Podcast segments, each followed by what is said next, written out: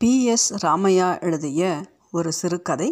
கதையின் பெயர் ஜானகிக்காக மாத்திரமல்ல சுயம் பிரகாசர் எங்கேயோ ஒரு பொதுக்கூட்டத்திற்கு போய்விட்டு திரும்பியவர் தீவிர சிந்தனையில் ஈடுபட்டவர் போல் அறையில் குறுக்கும் நெடுக்குமாக உழவ ஆரம்பித்தார்.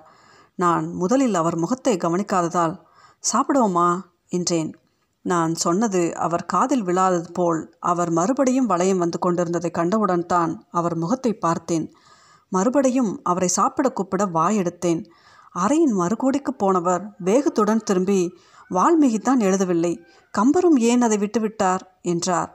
நான் ஒன்றும் புரியாமல் எதை? என்றேன். சுயம் பிரகாசர் ராமாயணத்தில் ஒரு சிறு சம்பவம். ஆனால் ரொம்ப ரொம்ப அர்த்தம் நிறைந்தது என்று ஆரம்பித்தார். ராவணன் சீதா பிராட்டியாரை கவர்ந்து சென்று விட்டான். ஸ்ரீராமனும் லக்ஷ்மணும் தேவியை தேடிக்கொண்டு கிஷ்கந்தே வந்து சேர்ந்தார்கள். ஹனுமன் கடல் கடந்து சென்று லங்கையின் அசோகவனத்தில் பிராட்டியாரை கண்டு வந்து தெரிவித்தாயிற்று வானரப்படைகளை திரட்டும்படி சுக்ரீவனுக்கு ஆக்னியும் பிறப்பித்தாகிவிட்டது. இந்த நிலையில் லக்ஷ்மணன் மனதில் ஒரு சிறிய சந்தேகம் பிறந்தது. ராவணன் பெரிய வரப்பிரசாதி தேவர்களையெல்லாம் ஆட்டி வைத்து கொண்டிருப்பவன் ராட்சசர்களுக்கே ராட்சசன். அப்படிப்பட்டவனை எதிர்த்து போர் செய்ய அண்ணா வெறும் வானரங்களை மாத்திரம் நம்பி புறப்பட நினைக்கிறாரே அந்த பக்கத்திலிருந்து மனிதர்களையும் திரட்டி ஒரு படை சேர்ப்பது நல்லதல்லவா என்று எண்ணினான். இந்த அபிப்பிராயத்தை ஸ்ரீராமனிடம் நேரடியாக சொல்ல அவனுக்கு தைரியமில்லை. அதனால் ஜாடை மாடையாக தெரிவித்தான். ஆனால் ஸ்ரீராமன் அதற்கு பதில் சொல்லாமல் வெறுமனே புன்னகை செய்தார்.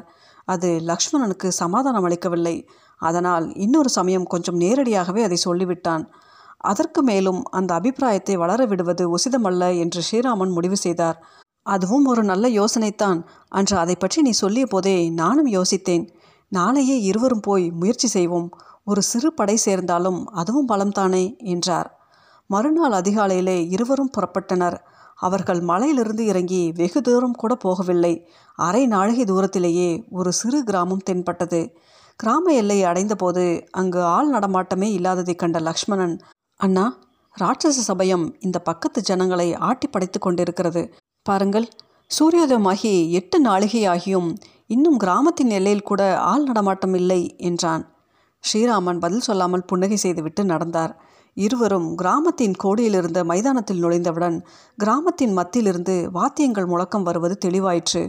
இன்னும் கொஞ்சம் அருகில் போனவுடன் தெருவின் மத்தியில் ஒரு பந்தல் போடப்பட்டிருந்ததும் அங்கே ஜனங்கள் கூடியிருந்ததும் தெரிந்தன. அதை கண்டவுடன் லக்ஷ்மணன் ஓஹோ கிராமத்தில் ஏதோ விசேஷம் போலிருக்கிறது. ஜனங்கள் எல்லாம் கூடியிருக்கிறார்கள் என்றான். ஸ்ரீராமன் அதற்கும் ஒன்றும் பதில் சொல்லவில்லை. இருவரும் நேரே பந்தல் போட்டிருந்த இடத்திற்கே சென்றனர். அங்கே காணப்பட்ட ஆண்களும் பெண்களும் விதவிதமாக அலங்கரித்து கொண்டு கோலாகலமாக இருந்தனர். இவர்கள் பந்தலை நெருங்கிய போது அங்கே கூடியிருந்தவர்கள் சிலர் யாரோ இரு புதியவர்கள் வில்லும் கையுமாக வந்ததைக் கண்டு ஆச்சரியத்துடன் திரும்பி பார்த்தனர். அதற்கும் மேல் அந்த கூட்டத்தில் ஒருவன் கூட இவர்களை பற்றி கவலையோ அக்கறையோ கொண்டதாக தெரியவில்லை. அதை கவனித்த லக்ஷ்மணனுக்கு அண்ணா ஸ்ரீராமச்சந்திரன் சக்கரவர்த்தி திருமகன் நேரில் வந்தும் கூட இந்த ஜனங்கள் கண்டு கொள்ளாமலும் கவனிக்காமலும் இருக்கிறார்கள் பார்த்தாயா? என்ற வருத்தம் எழுந்தது. ஸ்ரீராமன் அவன் சிந்தனைகளை பேச கேட்டவர் போல் லக்ஷ்மணா அவர்களுக்கு நாம் யார் என்பது தெரியாது. தெரியாமல் இருப்பது தான் நல்லது. பின்னால் அவசியமானால் பார்த்து கொள்ளலாம் என்றார். லக்ஷ்மணன் மனம் சமாதானம் அடையாவிட்டாலும் பேசாமல் இருக்க வேண்டியது கட்டாயமாகிவிட்டது. சகோதரர்கள் இருவரும் பந்தலை நெருங்கி வெளியில் இருந்தபடியே உள்ளே கவனித்தனர். உள்ளே ஒரு கல்யாணம் நடந்து கொண்டிருந்தது. அவர்கள் வந்து சேர்ந்த சமயமும் மாங்கல்ய தாரண முகூர்த்தமும் ஒன்று கூடின. புரோகிதர் மாங்கல்யத்தை கையில் எடுத்து ஆசிர்வதித்து மணமேடையை சுற்றியிருந்த பெரியோர்களிடம் நீட்டினார். அவர்களும் ஆசிர்வதித்து கொடுத்தவுடன் மணமகனிடம் கொடுத்தார். வாத்தியங்கள் வேகமாக முழங்கத் தொடங்கின. புரோகிதர் சொன்ன மந்திரத்தை சொல்லிக்கொண்டே மணமகன் மாங்கல்யத்தை பெண்ணின் கழுத்தில் கட்டினான். அதே சமயம் வாத்திய முழக்கங்களுக்கு மேல் ஐயோ ராட்சசன் வந்துவிட்டானே என்று ஓர் அலறல் கேட்டது. அவ்வளவுதான். பந்தலுக்குள் ஒரே கலபரமும் குளறுபடியும் ஆகிவிட்டன. ஆண்களும் பெண்களும் உயிருக்கு கூவிக்கொண்டு அலங்கோலமாக மூளைக்கு மூளை ஓடினர். வாத்தியங்கள் சடக்கென்று நின்றன. அதற்கு பதில் அலறலும் கதறலுமாய் கூச்சல் நிறைந்தது. ராட்சசன் என்ற வார்த்தையை கேட்டவுடன் லக்ஷ்மணன் தோளிலிருந்த வில்லை கலற்றி நானை பூட்டிவிட்டான். ஸ்ரீராமன் அவன் தோளை தொட்டு தனிந்த குரலில் லக்ஷ்மணா அவசரப்படாதே என்றார். தம்பியும் கையில் வில்லுடன் அப்படியே நின்றான். பந்தலின் இன்னொரு வாசல் வழியாக ஒரு ராட்சசன் கையில் ஒரு பெரிய மரக்கிளையுடன் உருமிக் கொண்டு உள்ளே நுழைந்தான். அவன் வந்த வேகத்தில் அவன் கையில் இருந்த கிளை அடித்து அந்த பக்கம் பந்தல் முழுதும் கந்தல் கந்தல் ஆகிவிட்டது. ராட்சசன் பந்தலுக்குள் நுழைந்தவுடன் ஓட முடியாமல் உள்ளே சிக்கிக்கொண்ட சிலர் கடைசி அலறலாக ஒரு தரம் அலறிவிட்டு அப்படி அப்படியே தரையில் சாய்ந்தனர். அதை ஒரு வேடிக்கையாக அனுபவித்து கொண்டு ராட்சசன் திரும்பினான். மணமேடையில் இருந்த தம்பதிகள் இருவரும் புரோகிதரும் என்ன செய்வதென்று தோன்றாமல் அப்படியே இருந்துவிட்டனர் ராட்சசன் அவர்களை கண்டான். கோரமான குரலில் கடகடவென்று சிரித்து அந்த மணமேடையை நோக்கி பாய்ந்தான். அதை கண்ட புரோகிதர் எதிரில் இருந்த ஹோமகுண்டலத்திலிருந்து கொஞ்சம் சாம்பலை எடுத்து பூசிக்கொண்டு உரத்த குரலில் சிவசிவ என்று ஜபிக்கத் தொடங்கினார். மணமகன் நின்ற நிலையிலேயே கண்கள் இரண்டையும் மூடிக்கொண்டு விட்டான். மணப்பெண் பயத்தால் அவள் புருஷனிடம் நெருங்கி அவனுடன் ஒட்டிக்கொள்ள முயன்றாள். ராட்சசன் மணமேடையை நெருங்கி புருஷனுடன் ஒட்டிய மணப்பெண்ணை ஒரு கையால் இழுத்து வாரி எடுத்துக்கொண்டு திரும்பினான். அவன் அருகில் வந்தவுடன் புரோகிதர் முன்னிலும் அதிக வேகமாகவும் உரத்த குரலிலும் சிவசிவா என்று ஜபித்து தள்ளினார்.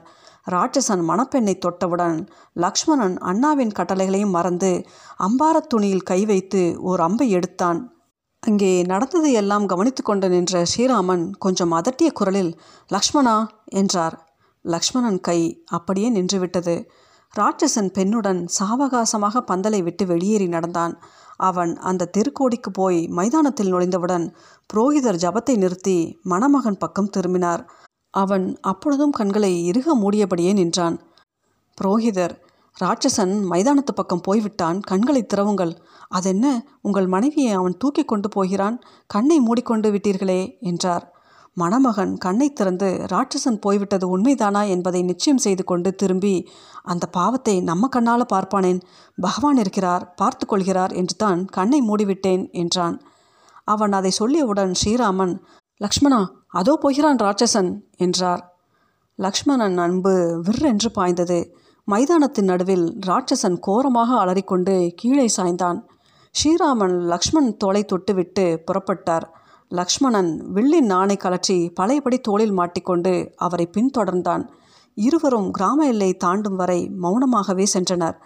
அதற்கு மேலும் தன் மனக்கொந்தளிப்பை அடக்க முடியாமல் லக்ஷ்மணன் அண்ணா என்ன பரிதாபம் இது? மனிதர்கள் புழுக்களைப் போலாகிவிட்டார்களே என்றான். ஸ்ரீராமன் புன்னகையுடன் அவனை பார்த்து அவர்களை மறுபடியும் மனிதர்களாக்கத்தான் இப்போது நாம் லங்கைக்கு போகிறோம் ஜானகிக்காக மாத்திரமல்ல என்றார். இவ்வாறு கதையை முடித்து நிறுத்தினார் சுயப்பிரகாசர். இந்த கதையை அவர் மனதில் தூண்டிய சம்பவத்தை பற்றி அவரிடம் கேட்க வேண்டும் என்று இதுவரை நாலைந்து தடவை முயன்றேன் ஆனால் இதுவரை கேட்கவில்லை.